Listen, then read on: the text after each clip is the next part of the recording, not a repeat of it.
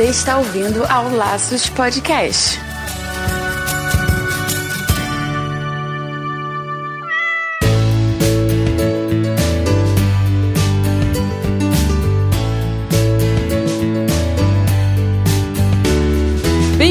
Bem-vindos ao Laço Podcast número 8. Aqui é o Andy Bittar. E eu sou Marina Arinelli, aqui no Laços que vamos discutir tudo sobre o seu animal. Hoje nós temos um tema muito legal para conversar. A gente vai falar um pouco sobre adestramento. Pois é, Wendy, só que dessa vez nós temos o prazer de receber nosso primeiro convidado aqui no Laços, o Rafael Wisneski, do site meucãocompanheiro.com. Tudo bem, Rafael? Seja bem-vindo aos Laços. Uhul! Nosso primeiro convidado!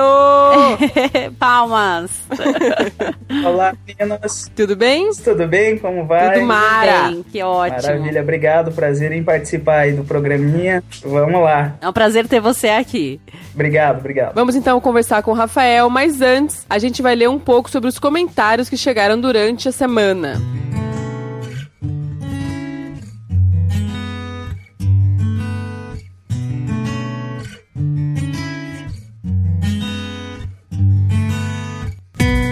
está com dúvidas, sugestões ou, ou quer apenas mandar o seu recado, visite nosso site www.laçospodcast.com.br. Envie sua mensagem para laços, arroba laçospodcast.com.br, facebook.com barra laçosvet e no twitter, arroba laçospodcast. Marina, vamos agradecer então algumas pessoas que acompanharam o nosso trabalho. Vou falar alguns nomes e você fala outros aí, tá bom? Beleza. Andréia Pereira, Ayane Santiago, Diana Ribeiro, Meire Pereira, Antônio Cordeiro, Camila Thaís, Maria Celina Conte, Vila Marinho, Irene Souza e Patrícia Fernandes. Obrigada, pessoal, por acompanhar nosso trabalho. Espero que vocês estejam gostando. Estamos abertos para receber dúvidas, sugestões, para qualquer coisa. Olha só, vou ler um comentário aqui da Suzana Soares, que ela mandou pelo Facebook. Oi meninas, adorei o projeto. Amo muitos animais como se fossem meus filhos. É um amor verdadeiro. Tenho três que adotei, amo muito eles. Até dormem comigo. Ah, que fofa, Suzana. Que bom que você tá gostando do nosso projeto. Amor pelos cães é incondicional mesmo, é um amor recíproco. A gente dá e recebe ele de volta de forma incrível. Que bom, muito fofa. Adorei seu comentário. Eu também.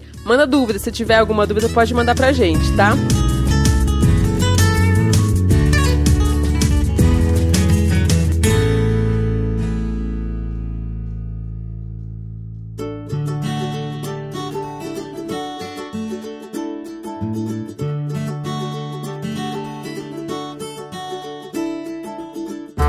Rafael, conta pra gente como que começou essa ideia do meu cão companheiro. Você é veterinário, daí surgiu essa necessidade? Ou foi alguma outra história? Conte-nos tudo, não nos esconda nada, hein? Na verdade, eu não sou veterinário, não sou clínico, não sou zootecnista. É. Minha formação é administração de empresas. Olha que legal. Eu comecei a me envolver com o trabalho com animais de estimação já faz 10 anos, né? A ideia da meu cão companheiro surgiu há pouco tempo, mas visualizando uma, um nicho de mercado É. no trabalho virtual, né? A possibilidade de entregar um produto com qualidade, né, para as pessoas. Essa que era a nossa ideia, mas eu não tenho formação na área clínica não. Mas aí você foi buscar, você buscou, você fez curso sobre isso, né? Sobre adestramento, sim, sim, fiz muitos cursos. Ah, tanto legal. dentro da área de adestramento, do treino, né? Quanto a área de manejo comportamental. Eu gosto de fazer a diferenciação, né? Do treino, especificamente, do manejo comportamental. Se confundem, mas, mas são duas áreas diferentes. Legal. Você consegue dar uma explicada pra gente de cada uma delas? O adestramento, eu trato ela, o treino, eu trato ela mais como um, objetivo final para aquilo que você está fazendo com o cão, né? Então, por exemplo, assim, você está fazendo um adestramento para guarda, uma defesa pessoal, você está fazendo um adestramento para um cachorro prestar um serviço de assistência para um cadeirante ou um guia de cego. Então, você tem, sempre tem um objetivo final com aquele trabalho, né? É uma prestação de serviço bem específica. O manejo comportamental, ele está muito vinculado à parte clínica, né? Que são os problemas que o cachorro ou o gato desenvolve no convívio com o ser humano. Então, na rotina com o ser humano. Então, esse trabalho ele é muito mais focado de manejo comportamental, ele é mais focado para a área de pets, né? De animais que estão domiciliados. Gosto de fazer bem essa diferença. Não que o, cachorro de serviço não esteja domiciliado e nem que o pet não possa ter um adestramento, mas só que a gente faz esse, essa diferença para conseguir ser menos técnico, menos chato quando a gente vai fazer alguns trabalhos. Ah, é porque nem sempre quem quer adestrar o cachorro que tá ali dentro de casa, ele quer que faça comandos, né? Assim, às vezes é só é realmente comportamento, né? É, o foco é diferente, né? É, o foco ele é diferente. Na verdade, a base técnica e conceitual ela é a mesma para os dois trabalhos, né? Eu foco muito mais na questão do objetivo final daquilo que você está fazendo, né? Então, para cada situação você vai, vai trabalhar de uma forma. Tem gente que, acho que é a grande maioria, né? Tô bem generalizado assim, acredita que o adestramento é dar pata, rola, uma coisa mais bonitinha para mostrar para os amigos e tal. E o adestramento pode ser uma coisa amplamente usada. Você tem um cachorro, por exemplo, hiperativo dentro do apartamento, o adestramento vai salvar sua vida. Sim, né? sim Não é sim. dar patinha e rola, né? É, é, o que que acontece é uma confusão, né? Quando a gente tá falando sobre isso, né? Uhum. Porque a pessoa acha que é só bonitinho ensinar a dar pata. Na verdade, quando você ensina o cachorro a dar pata, ensina ele rolar, ele a deitar, ou ele ter qualquer outro tipo de comportamento, você na verdade está aumentando o hall de comportamental daquele cão. Você está aumentando a caixa de ferramentas dele. Você está criando e enriquecendo as possibilidades comportamentais que aquele animal tem. Então por isso que é, é importante, né? Você, você a comunicação dele com você. Exato, né? exato. E, e o que que acontece é o seguinte: toda pessoa que faz um trabalho com o cão, mesmo que seja o seu cão, de treinamento de 5, 10 minutos por dia, para 5 e 10 minutos para observar o seu cão. E isso é uma atenção, né? Então é interessante você criar esses comandinhos, não só pela, pelo fato de ser bonitinho ou algo do tipo, mas porque você melhora realmente a relação com o seu animal e tem um tempo dedicado para ele, né? Tão difícil nos dias de hoje, né? Dedicar tempo a alguma atividade, né? É, isso é com verdade. certeza. E é legal até o adestramento, às vezes até pro passeio, né? Porque eu vejo muito que as pessoas andam totalmente errado com seus cães, né? O cão puxa na guia, ele cheira para a hora que ele quer. Isso também é um, é um ponto errado, é não é? É o cachorro que leva o dono para passear, geralmente, né? Na verdade, assim, a gente tem que analisar dois fatores, né? O primeiro fator é o seguinte: eu tô levando ele para passear para resolver uma necessidade que ele tenha, ou é um passeio que nós estamos fazendo em conjunto, né? Uhum. Se eu tô levando o cachorro para resolver uma necessidade que ele tenha, o ideal é deixar ele cheirar, é deixar ele urinar na, na, na graminha, no poste, esse tipo de situação. Agora, se eu quero realmente construir uma relação de, de uma caminhada, de uma atividade prazerosa com o meu animal, eu tenho que realmente mostrar para ele que em determinados momentos nós vamos precisar caminhar, né? Uhum. Vamos fazer uma atividade. O que que acontece é muitas vezes a gente leva o cachorro pra rua só pra ele não fazer xixi cocô dentro de casa, é, né? verdade. Daí o que que acontece? O animal ele só sai naquele momento especificamente, ou seja, todo passeio para ele vai ser como a chegada na Disneylândia, né? ele vai chegar e vai querer fazer Teu tudo. Fórico. É, tudo que ele não consegue. Daí ele fica chato, né? Inoportuno, só tem 10 minutos de passeio. E daí ele volta para casa da mesma forma com que ele saiu, né? e assim vira um ciclo, né? Vicioso de uma situação ruim, né? Isso, isso não, é, não é muito legal, não. Então por isso a gente tem que conseguir colocar equilíbrio para essa relação, né? É importantíssimo, né? É, tem que curtir, daí ao mesmo tempo a gente tem que passar alguns limites, como você sim, sim. comentou, né? Uhum. E você acha que adestrar o animal, porque o ideal acho que é começar desde novo, né? Assim, pegar um cachorro filhotão que consiga ser adestrado. Com que idade que você acha que pode começar? E tenta tirar esse mito de. Não sei se existe esse mito mesmo de que cachorro velho não é adestrado. É difícil. Ah, o que que acontece é o seguinte: eu acho que a partir do momento que o cachorro chegou na residência do tutor, né? Você já tem condição de treinar ele. No sentido amplo de educação. Uhum. Estabelecer forma de ensinar a, como que funcionam as coisas na residência, depois na, na sociedade como um todo. Então, a partir do momento que o cachorro chega, já, você já tem condição de, de ensiná-lo. E com relação ao animal que é mais velho, né? Logicamente, um animal que é bem mais velho, então que já tá num, numa idade mais senil, você, você vai ter determinadas dificuldades, né? Até porque. Já tá cheio de manias. É, né? você, querendo ou não, ele teve uma aprendizagem durante um determinado período de tempo 10, 12 anos, né? Uhum. E repetiu comportamentos e criou alguns vícios, né? Por conta disso, vai ser mais difícil você querer fazer uma modulação comportamental. Porém, não é impossível, né? Não é sim. é impossível. Você consegue fazer modulação comportamental de animais mais velhos, sim. Ensinar coisas. Aliás, é até interessante você fazer um treinamento para animal que é mais velho, justamente na prevenção de déficits que podem ocorrer nessa idade, né? O que, por exemplo? É, na verdade, nessa a gente chama de degeneração cognitiva, né? O animal começa a perder o, determinadas funções cognitivas nessa idade. É que nem humano, né? O Alzheimer canino. Então, quando você consegue aumentar, mais uma vez falando, a caixa de ferramenta deles, o RAL comportamental dele, se ele sabe fazer 50 coisas uhum. e perder 25, ele ainda vai continuar fazendo 25, né? Agora, se ele só sabe fazer 5 e perder 3, vai ser muito ruim, oh, né? Interessante esse ponto de então, é, vista. É, e é até bom, assim, até um ponto de vista médico, né? Eu acho que é até bom você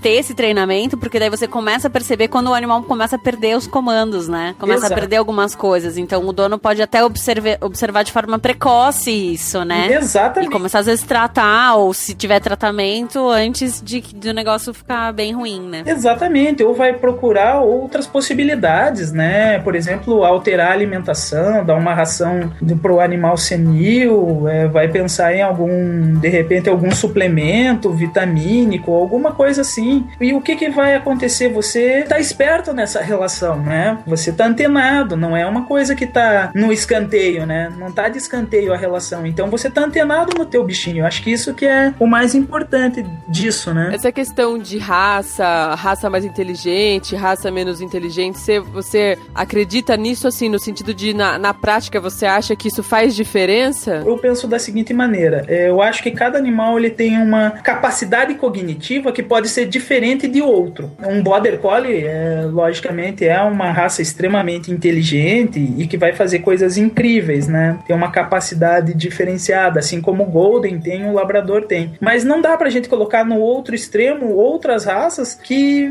querendo ou não, também conseguem fazer coisas incríveis. Mas só que são, são outras formas de inteligência, são outras percepções, né? É muito difícil você falar que um é inteligente e o outro é burro, uhum, né? Uhum. Só porque ele pertence a um determinado grupo. Geralmente as pessoas falam que o Bulldog é muito complicado, né? O Bulldog é um cachorro complicado, às vezes fica burro, meio turrão, né? Difícil de aprender. E, e eu tô trabalhando um que é uma capacidade absurda de aprendizagem. Olha o animal, ele faz muita coisa. Ele, ele tem uma capacidade incrível de aprendizagem. Então, uma inteligência que ele tem e a gente consegue aproveitar isso no treinamento. Mas o que que acontece muitas vezes é que a gente, por rotular, né, já é. deixa de fazer as coisas, né? Não faz nada daí. É, não vai aprender nada mesmo, né? Não vou. Já ouviu falar desses cães que são inadestráveis, assim, igual no, no filme Marley e eu, que ele foi é, retirado de aulas, de adestramento, essas coisas. Você já pegou? Você acha que existe cães assim? Existe. Da mesma forma que eu acabei de dar o exemplo do Bulldog, né? É, esses tempos atrás a gente pegou um outro Bulldog, ele não, não fez absolutamente nada. A gente tentava de qualquer maneira fazer com que ele, que ele tivesse algum tipo de motivação para treinar e não fez nada.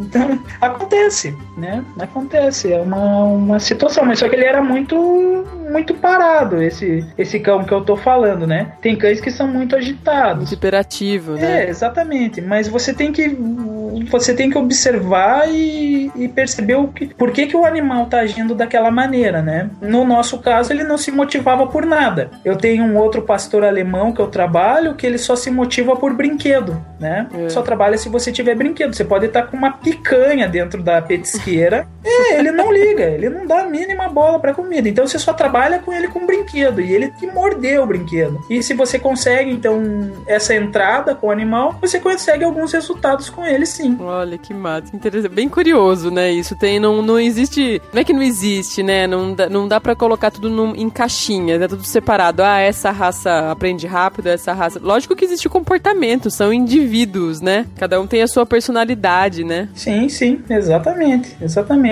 No meio do treinamento de cães a gente não utiliza personalidade, né? A gente não utiliza esse, esse termo, né? É. Mas de qualquer maneira é isso, né? Cada um vai ter a sua individualidade. Individualidade. Então, por conta disso, você vai, é, você vai ter que entender essa individualidade e tentar trabalhar em cima dela da melhor maneira possível. Quando o animal é adestrado, é uma coisa também interessante de falar, porque ele, ele não chega a perder a espontaneidade, né? Ele continua sendo um cão alegre, brincalhão, só que com resposta a comandos, né? Ou você acha que pode perder um pouco dessa espontaneidade? O que, que você acha disso? A forma com que eu trabalho, a ideia não é você fazer o animal perder a espontaneidade. A ideia é que ele ganhe uma gama maior de comportamentos, mas continue sendo o que ele é. Muitas vezes a gente vê um cachorro que está desenvolvendo problema de comportamento por ser muito espontâneo. E isso não é legal, mas você vai procurar entender o que está acontecendo e encontrar alternativas para a solução daquele caso especificamente. Não que você queira mudar a essência daquele animal em si, né? Você, você só está querendo canalizar determinadas situações que ele apresenta para algo que ele possa fazer. Mas de maneira alguma eu trabalho talhando o comportamento ou cortando o comportamento do cão através de punições, visando que ele não faça determinadas coisas. E Rafael, você tem alguma dica para aqueles cachorros que são agressivos com os próprios donos? Porque às vezes são cachorros que ficam até meio que intratáveis. Você tem alguma dica para dar em relação a isso? É bem complicado, né? Porque quando a gente tá falando de agressão, né, a gente tá falando de coisas que são muito peculiares, né? São situações que são formatadas dentro de uma relação entre indivíduos, né, que não estão se entendendo, né, dentro de um determinado contexto. Então, um cachorro que agride o, o, o tutor, passível de uma análise muito mais aprofundada. Então, eu não gosto de dar dica. Generalizar, né? Sei lá. É, com dica com relação a um problema que é muito pontual, né? Eu, eu acho assim que uma das coisas que a gente precisa observar é se o, como que tá o bem-estar desse cão efetivamente, né? Ele tá com a saúde em dia, ele tá com alguma escoriação, ele não tem nenhum problema articular que possa desenvolver uma dor específica ou até mesmo uma otite, um problema dentário, enfim, você tem que pensar no bem-estar do cão. Será que ele não tá num canil da onde bate sol o dia inteiro ou pega muita chuva, alguma coisa do tipo, tá com fungo de pele. E perceber se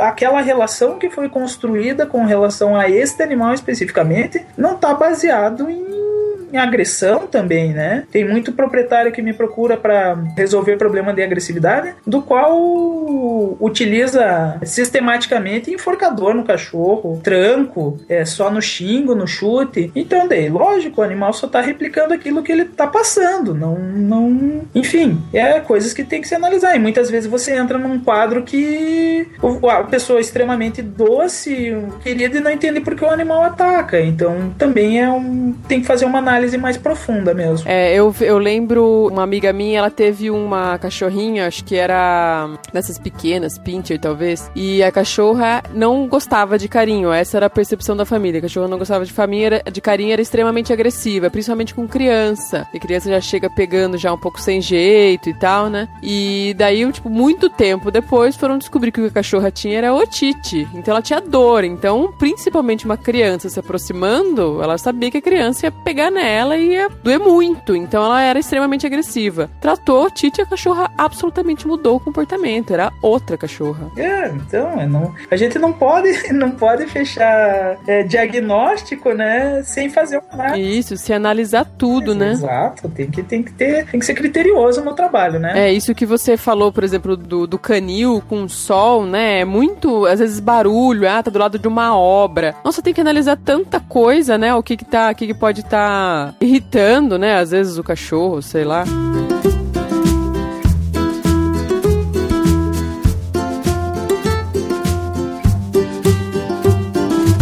Faz adestramento de gato também? Então, o gato a gente faz um manejo comportamental, né? Ah, só aquele que, que você explicou como manejo. Isso, exatamente. Então, por exemplo, eu não vou lá ensinar um gato a sentar e ficar. Sim. Mas é passível de ser feito. Isso é, isso é, é passível de ser feito. A única questão é que, na maioria das vezes, não é esse o objetivo, né? E uma outra questão correlacionada ao gato é que os problemas comportamentais que o felino apresenta, né? Eles são muito ligados com a parte clínica clínica, né? Uhum. Então, invariavelmente, a gente não coloca a mão para fazer um trabalho com um gato sem ele ter passado por um clínico primeiro. Ah, tá. Pra saber se tá tudo em ordem. Tudo em ordem, se não tá com problema de ah, uma infecção urinária, se não tá com. se não tem um, um, um determinado histórico de alguma doença. Isso daí você tem que ter muito claro porque eles são muito sensíveis. Então, por conta disso, a gente não, não coloca a mão no gato sem fazer uma análise com um clínico e, de preferência, que tenha um bom conhecimento sobre gatos. Tá longe de ser igual à procura, né? Pessoas que te procuram pra adestramento de cão e de gato, né? São necessidades diferentes, né? Do cão e do gato, né?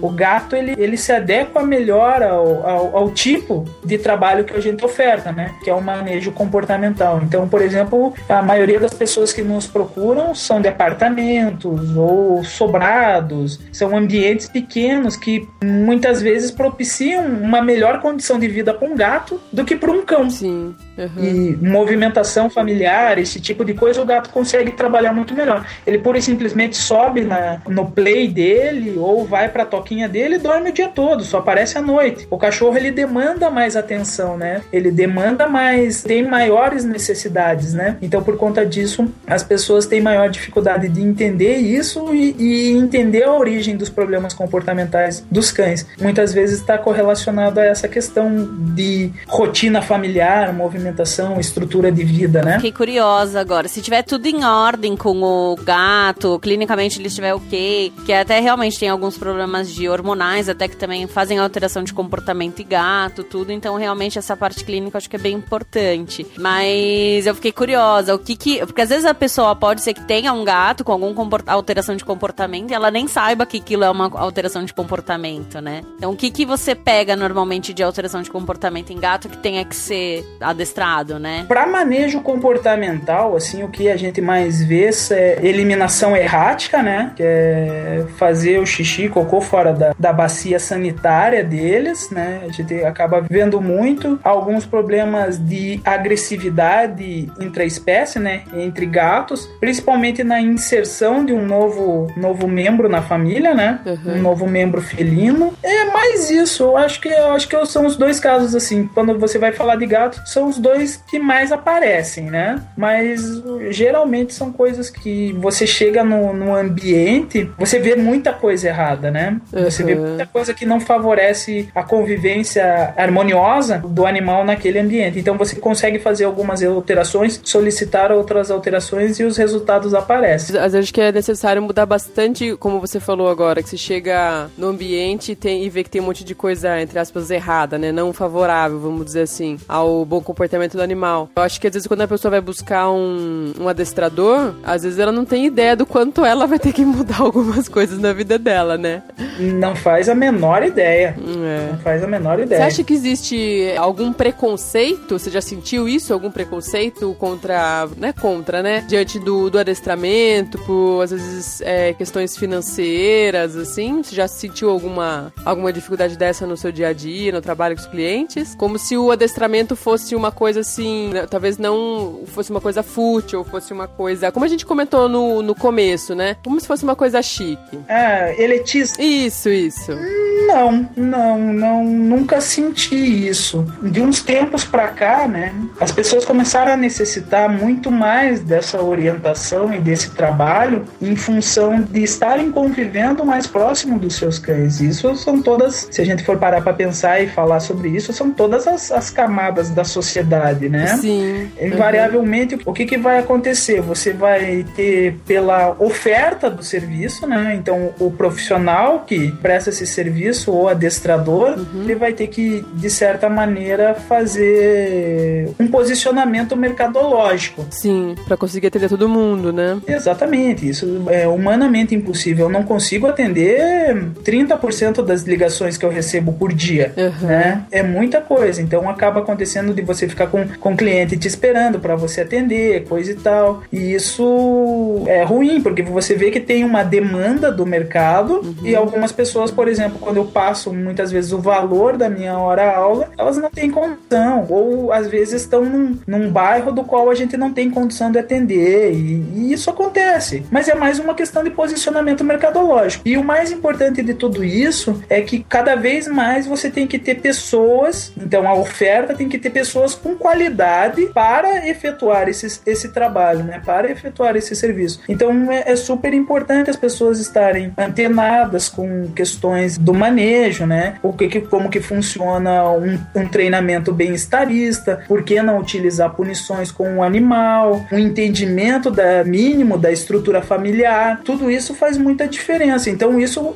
faz parte da capacitação do profissional que está atendendo. Então cada vez mais que você tiver profissionais capacitados, maior é a oferta de mercado. Por conta disso você tem muitas vezes a condição de baixar preço porque tem bastante gente no mercado. É lei, a lei de demanda e oferta, né? Bem Legal. interessante. É, e Rafael, focando um pouco no proprietário, hoje em dia a gente vê muito cliente que trata o cão como um filho, como uma criança, como um membro da família. E na verdade o cachorro, apesar dele estar muito humanizado, estar muito próximo da gente, ele é um animal ainda e eu acredito que ele tenha que receber o tratamento adequado, assim, o mais adequado possível, bem-estar no, no máximo que você puder dar, mas enxergar ele como um animal porque é o que ele é, né? E às vezes acompanhando alguns programas na TV, tudo de adestramento, a gente vê muita resistência que a pessoa quer que o animal altere o comportamento, mas a pessoa em si, ela não quer alterar aquele comportamento. Você pega muita resistência, assim, da pessoa que humaniza o animal e que não quer mudar, assim, ela não quer mudar, mas quer que o animal mude, porque as, as duas coisas têm que andar junto, né? A pessoa, ela tem que abrir a cabeça e saber que ela também estraga um pouco o animal, né? A gente tem que juntar as duas coisas porque ela que vai ter o convívio diário e os comandos todos sempre é ela que vai participar, né? Então, você você pega essa resistência com o proprietário, você tem que fazer um trabalho meio psicológico junto com o dono. Como é que funciona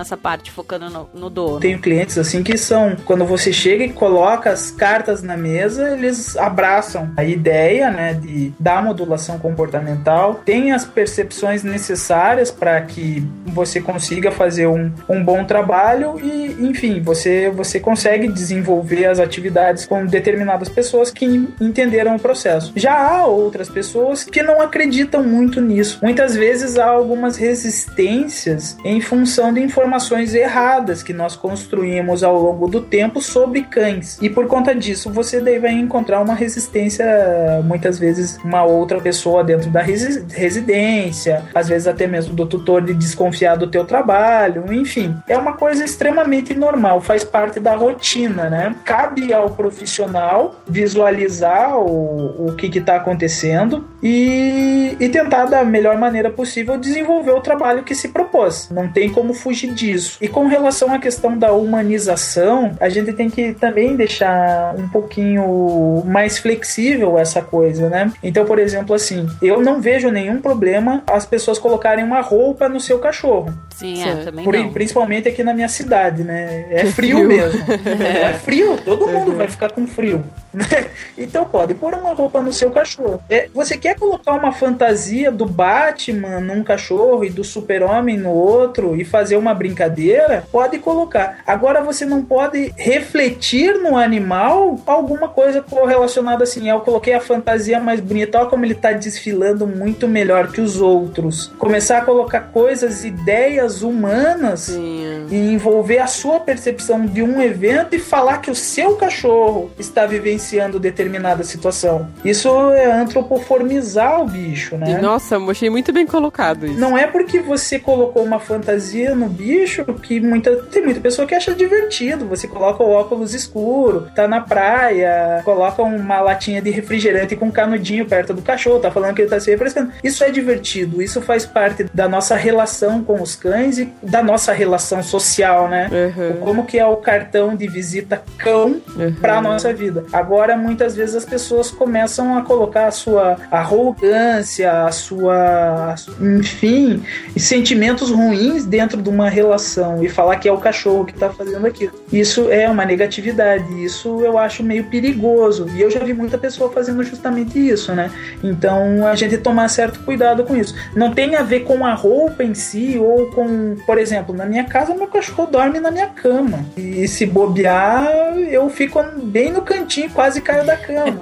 Mas é uma coisa que funciona na relação que eu tenho com o meu cão. Uhum. É uma coisa que é aceitável dentro daquilo que eu me proponho para vivenciar meu cão. Mas eu não fico falando que assim, ah, não, ela dorme na cama porque a cama é dela e ela me dá com as patas à noite e quer me derrubar. Não é isso. É, é essa, essa ia ser minha próxima pergunta. Não é isso. eu só acho desconfortável que eu tenha que ficar encostando nela. E não é ela que fez um planejamento todo estratégico que para me empurrar para fora da cama porque ela quer dominar o mundo. Besteira besteira isso. Uhum. É uma uhum. forma com que a gente desenvolveu nossa relação. Uhum. Então não, não tem, não tem muito disso. Não sei se eu fui claro nessa resposta também. Não, foi super. Essa, na verdade, ia ser a minha próxima pergunta, porque existem muita, muitas pessoas que humanizam né, assim, humanizam, né, uma forma exagerada, é, dessa é. forma exagerada que você falou, e elas acreditam que o cão gosta daquilo, ou ele quer aquilo, né? Porque eu escuto no consultório às vezes as pessoas falando, não, mas ele quer, ele gosta, ele é assim, é o temperamento dele. Você vê que é totalmente reflexo da pessoa, né? Então, é mito, né? Eles não, eles não são seres maquiavélicos que bolam coisas contra a gente, né? Não, não, não de maneira alguma. Não, não tem essas estratégias de, de vingança, de inveja, né, um ódio mortal. Eles não têm, eles não têm a capacidade cognitiva suficiente para bolar um plano maquiavélico.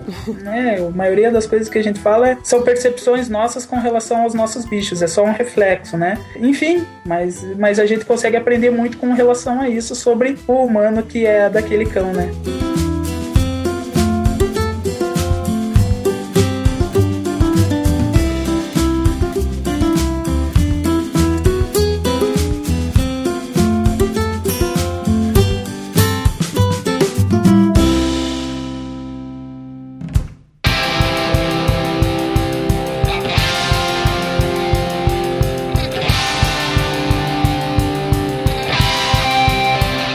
Isso aí, pessoal. Espero que vocês tenham gostado bastante desse nosso tema de adestramento no podcast número 8. Nosso primeiro convidado, eu achei que foi muito legal esse papo. O que, você achou, Marina? Incrível, acho que trouxe conceitos novos aí pra gente, porque a intenção não era ensinar como adestrar em casa, né?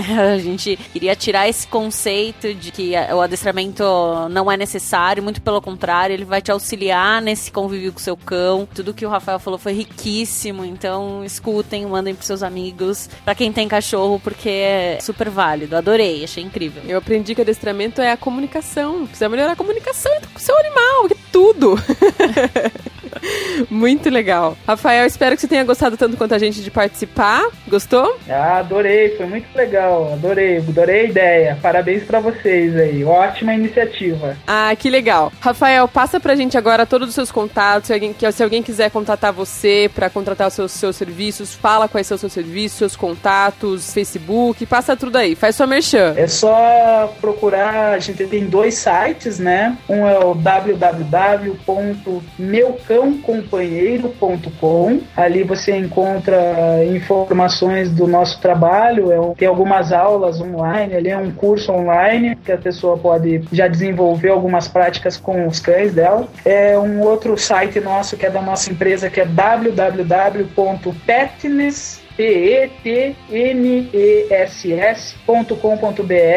e se quiser mandar um WhatsApp é no 41 Curitiba 88440777. Estou à disposição aí de quem tiver alguma dúvida, coisa e tal, quiser mandar um e-mailzinho, encontra nos sites, enfim. E também tem esse telefone aí para quem quiser mandar um WhatsApp, quiser saber um pouquinho mais sobre o nosso trabalho. Só gostaria de agradecer a oportunidade, se vocês tiverem outros assuntos que quiserem discutir, quiserem fazer perguntas, né? Estou à disposição aí para movimentar com vocês. Massa, muito legal. Muito obrigada pela participação, Rafael. Obrigado, obrigado. Um beijo, gente. Beijo, até semana que vem.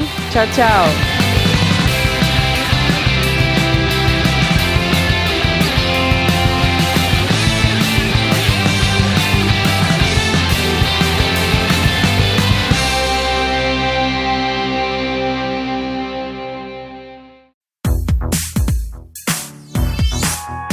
Podcast foi editado pela Isso Aí Design. Tudo isso é forma com função. É design estratégico. É isso aí.